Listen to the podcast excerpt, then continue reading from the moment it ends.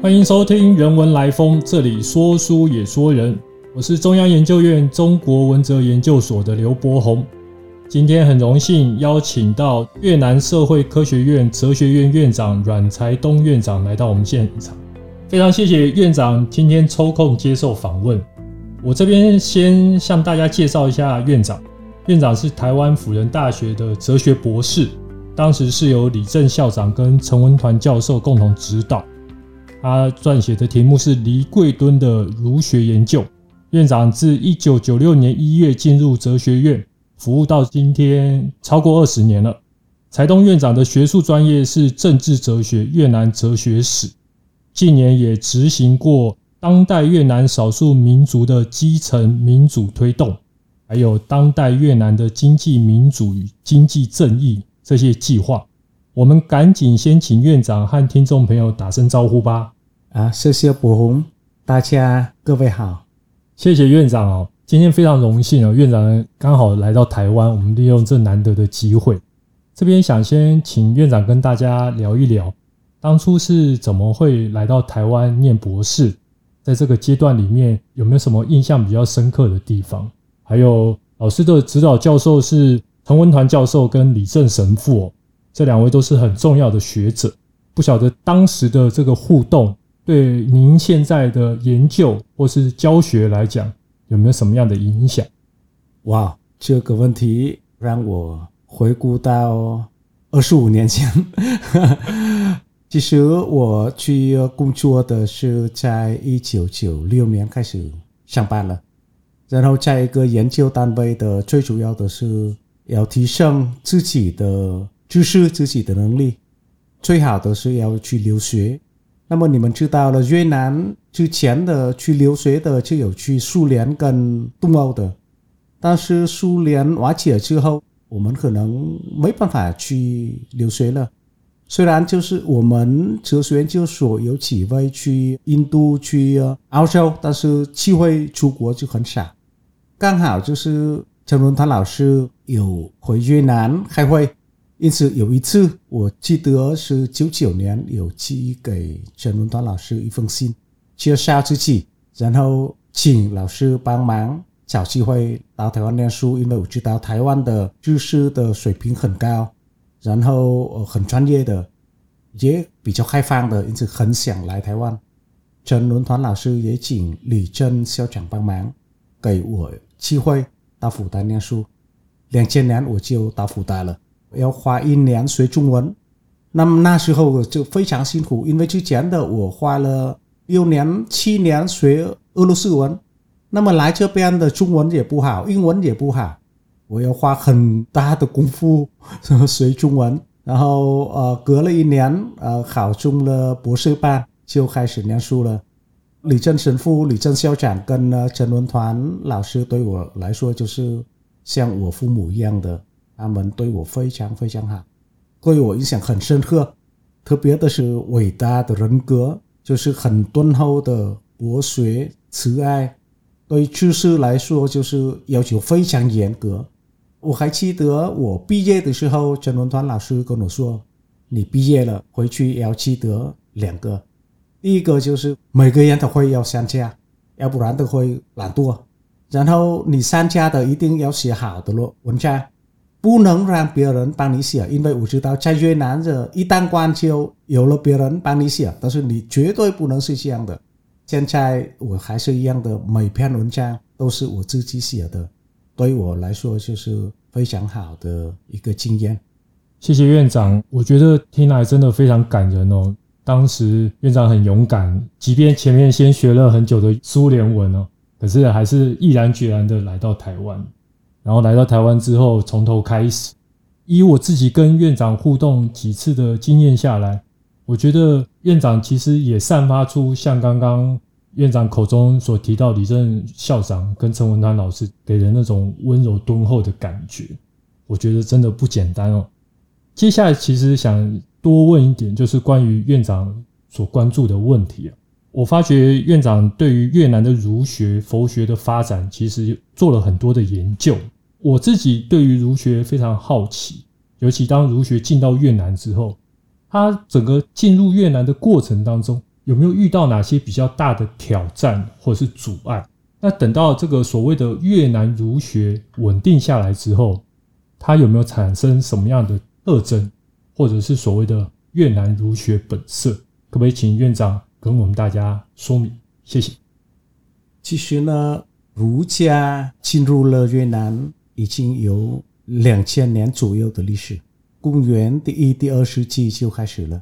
谈到挑战的，就是我觉得有两个大的挑战。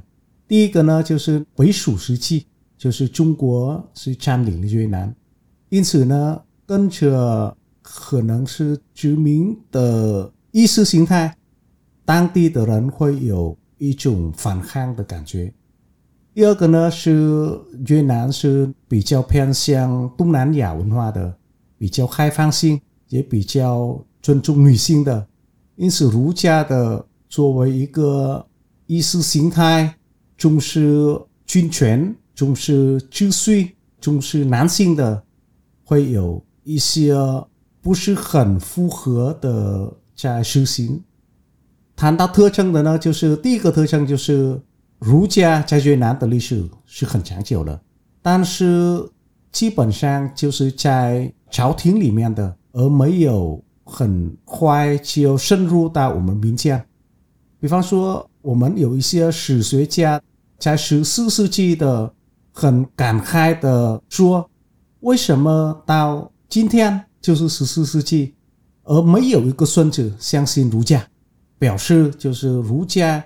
在十四世纪还是不是很深刻影响到我们的农村、我们的民间。在十五世纪开始，科举制度比较完备，除了考中的人、当官的人，还有一些落榜回故乡。他们把孔孟的思想、把儒家的道理传到各个的角落，因此慢慢的影响到我们的文化。影响到我们的风俗习惯，特别的影响到我们的相约，我们的孙子的制度，影响到家庭的伦理方面的。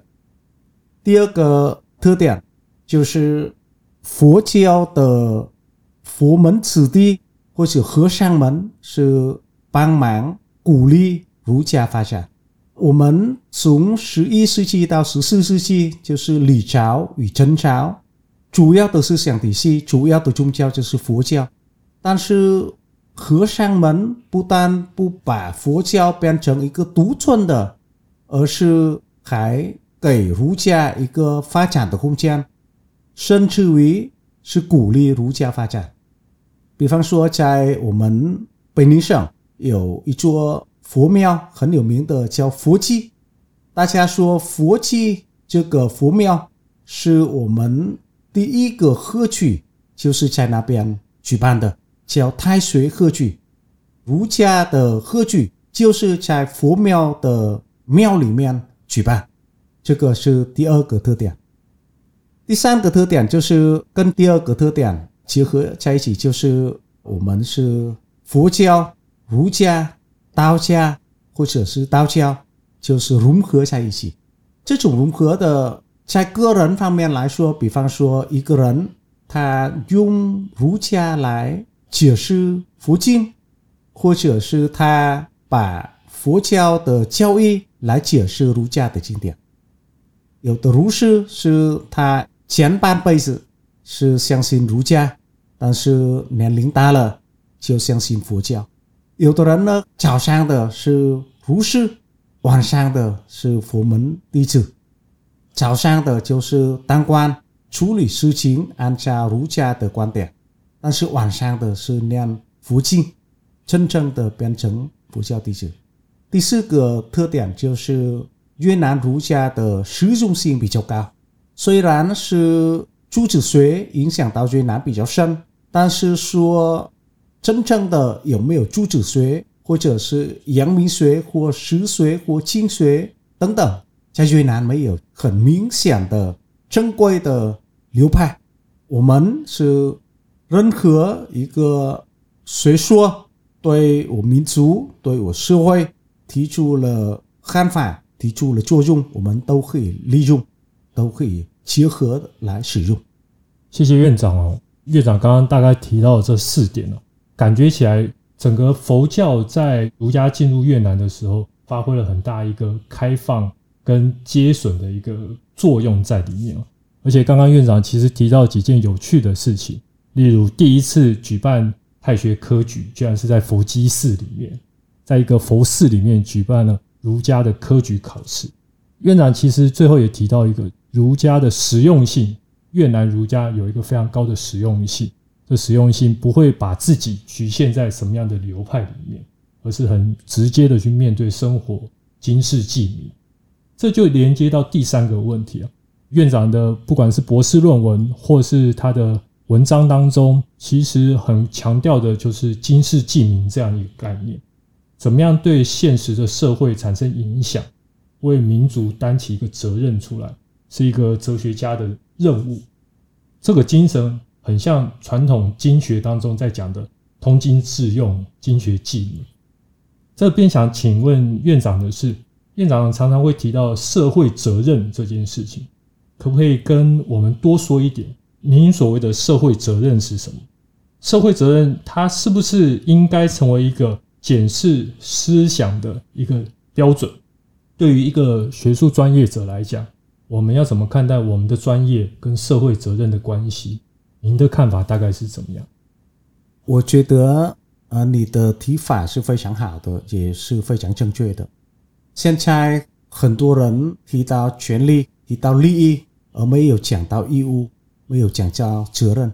其实，我们作为一个人，一定是在人跟人之间的关系，没有一个人是单独的，因此社会责任是一定必要的。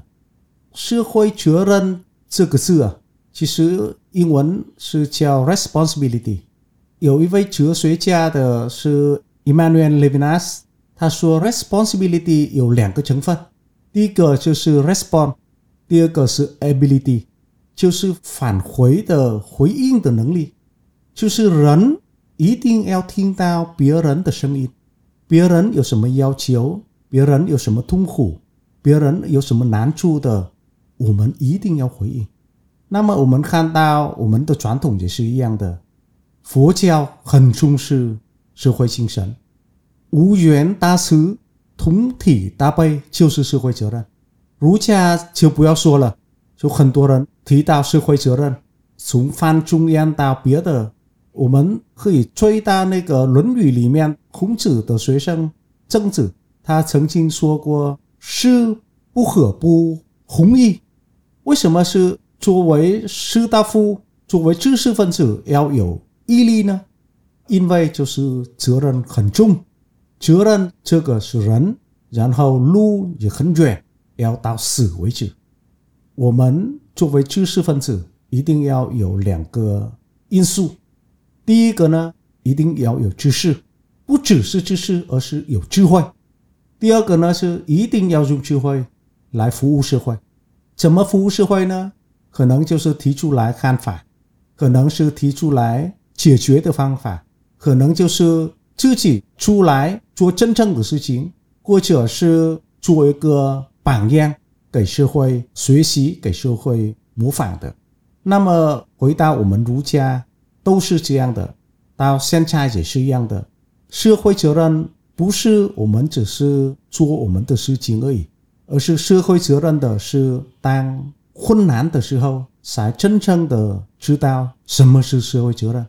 因为有困难时，那种碰到墙的感觉，有那种无能为力。但是如果我们觉得那个是对的，对我们的民族、对我们的自由、对我们的尊严是对的，一定要做的，牺牲自己要做的，才是真正的社会责任，而不是。只是一个简单的选择。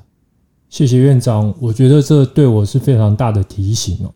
尤其在现在台湾讲求专业化的社会里面，很多人他会陷在自己的专业领域里面，以至于无法去像刚刚院长讲的去回应。